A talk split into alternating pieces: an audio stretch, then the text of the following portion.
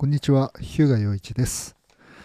えー聖書に学ぶ幸せな夫婦へようこそ。今回は、えーある男性クライアントさんからの質問にえ答える形で、えお話をしていきたいと思います。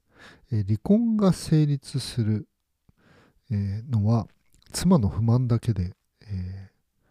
できるのかという質問ですね。妻の不満だけで離婚は成立するのでしょうかという、えー質問をくださいました。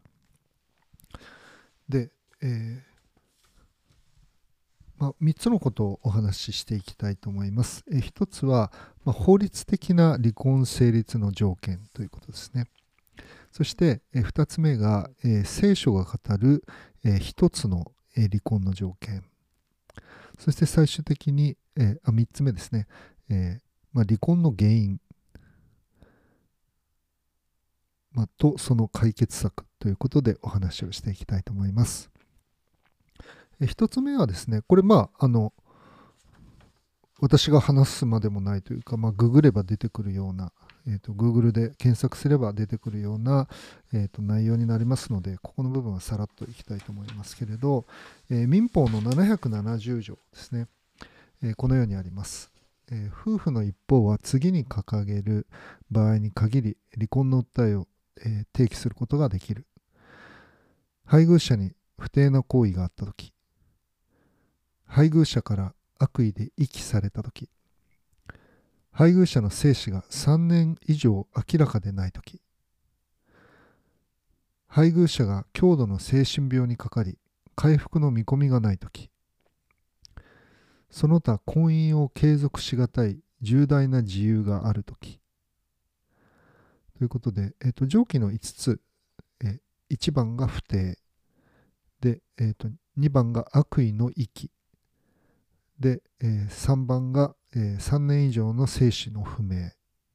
4番が強度の精神病。で5番がその他ということですね。でこれはあの法律が定めるということなので、えまあ、国が司法として、まあ、民事ですけれど、えーまあ、離婚を命令できる条件ということですね。訴えを提起することができるということなので、えっとま、家庭裁判所で争うことができる、まあ、取り上げてもらうことができるというふうに理解していいと思いますね。で、一方、聖書は何何と言ってるかと言いますと、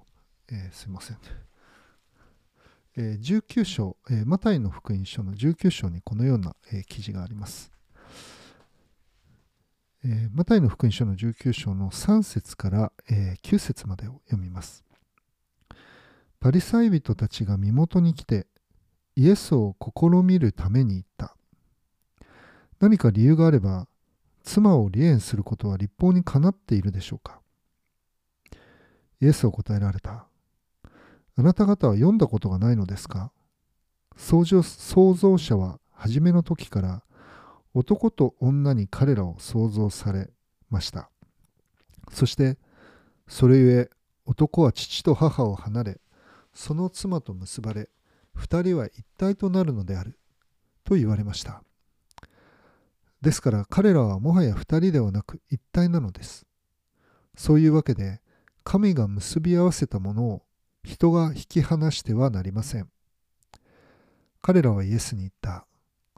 それでは、なぜモーセは離縁状を渡して妻を離縁せよと命じたのですか？イエスは彼らに言われた。モーセは、あなた方の心がかたくななので、あなた方に妻を離縁することを許したのです。ごめんなさい。しかし、初めの時からそうだったのではありません。あなた方に言います。誰でも、みだらな行い以外の理由で、自分の妻を離縁し、別の女を妻とする者は、会員を犯すことになるのです。はい。ということで、えーとこの記事は、えーまあ、どういう理由、まあ、何か理由があれば、妻を離縁することを立法にかなっているでしょうかというのは、これ、えー立法というのは、旧約聖書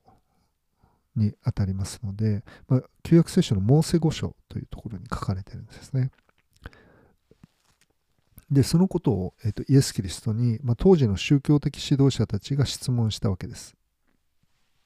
で、えー、まあ、2点目のこの聖書が、まあ、語る、えーと、離婚成立の条件としてこの最後の部分ですね誰でもみだらな行い以外の理由で自分の妻を離縁し別の女を妻とする者は会員を犯すことになるのです。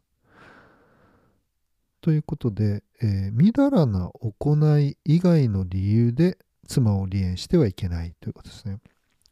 えー、別の言い方をすると、まあ、みだらな行いがあった場合は、まあ、離縁しても構わない。まあ、離縁することが許されているというふうに、ま、理解することができるわけです。ですから、まあ、法律の、えー、と第一の自由ですね。配偶者に不定な行為があったときということと、まあ、重なるというか、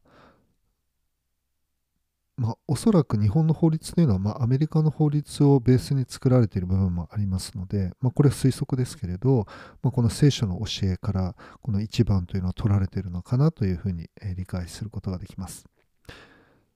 まあ、聖書を知らない、まあ、日本のあの環境の中でも明らかに、まあ、この不定ということ、まあ、今でいう、まあ、一般に言うところの不倫であるとか浮気ということになると思いますけれど、まあ、そのことが、えー、聖書も、まあ、取り上げているわけですね。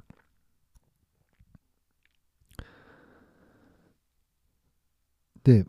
えーまあ、3つ目がこの離婚の原因と、まあ、その対策ということなんですが、えー、ここに書いているのはあのモーセは、まあ、8節ですね。モーセはあなた方の心がかたくななので、あなた方に妻を離縁することを許したのです。しかし、初めの時からそうだったのではありません。というふうにイエス様がおっしゃっていて、まあ、初めの時というのは神様がアダムとエヴァを作った時ですね。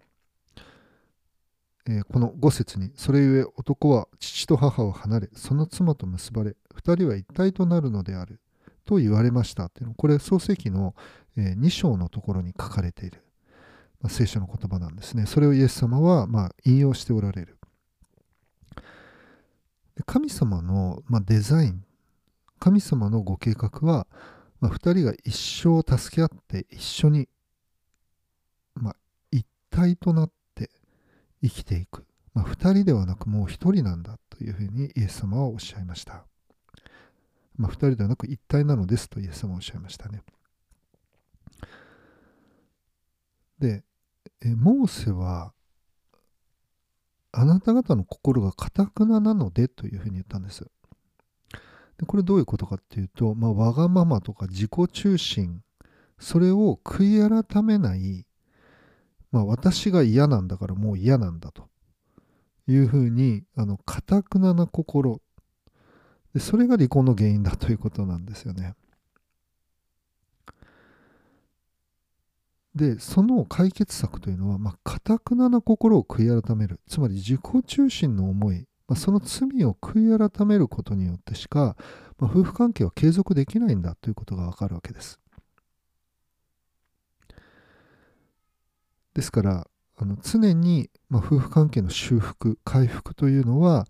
まあ、悔い改め自分の罪かをやめて、まあ、向きを変えて愛するようになる、まあ、そこにあるわけですね。かたくなな心にならないで。自分が正しいんだ。自分の思いが正しいんだ。自分の思いを貫くんだ。ということではなく、まあ、相手を受け入れて許し合って助け合っていく。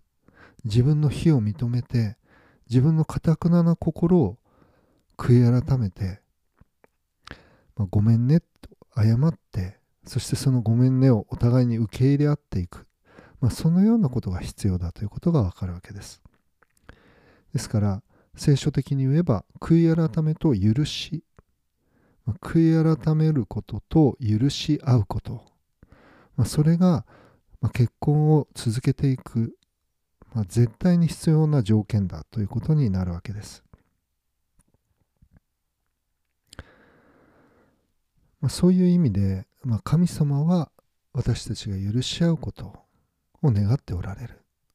そして、まあ、夫婦として生涯助け合って生きていくことを願っておられるということを覚えたいと思います。まあ、そういう意味ではあの聖書はみだらな行いという理由で、まあ、離縁することを、まあ、認めていますけれど、まあ、それを命じているわけではないわけですね。私のカウンセリングの中でも不倫をしてしまった。そしてそれが発覚した後に、まあ、許し合って夫婦関係を続けていかれる、まあ、そのようなご夫婦がおられます。でそれは離婚の理由として成立するのだけれどあえてそこを悔い改めそして互いに許し合って生きていくということを選択される方々がおられるということなんです。まあ、そのこと、まあ、聖書が教えている教えというのは、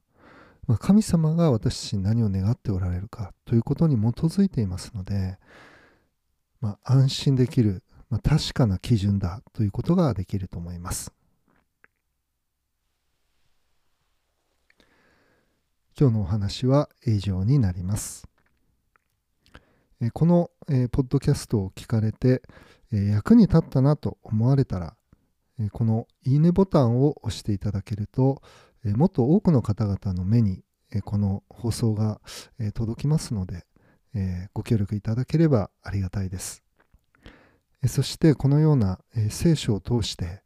幸せに幸せな夫婦になるえ、秘訣ですね。知恵をもっと聞きたいと思われたら、フォローボタンを押してください。新しい番組を公開するたびにお知らせが届くようになります。また、このポッドキャストの概要欄に私のウェブサイトや、無料の動画講座の案内も載せてあります、興味のある方はご覧ください。それでは今日ここまでにしたいと思います。ありがとうございました。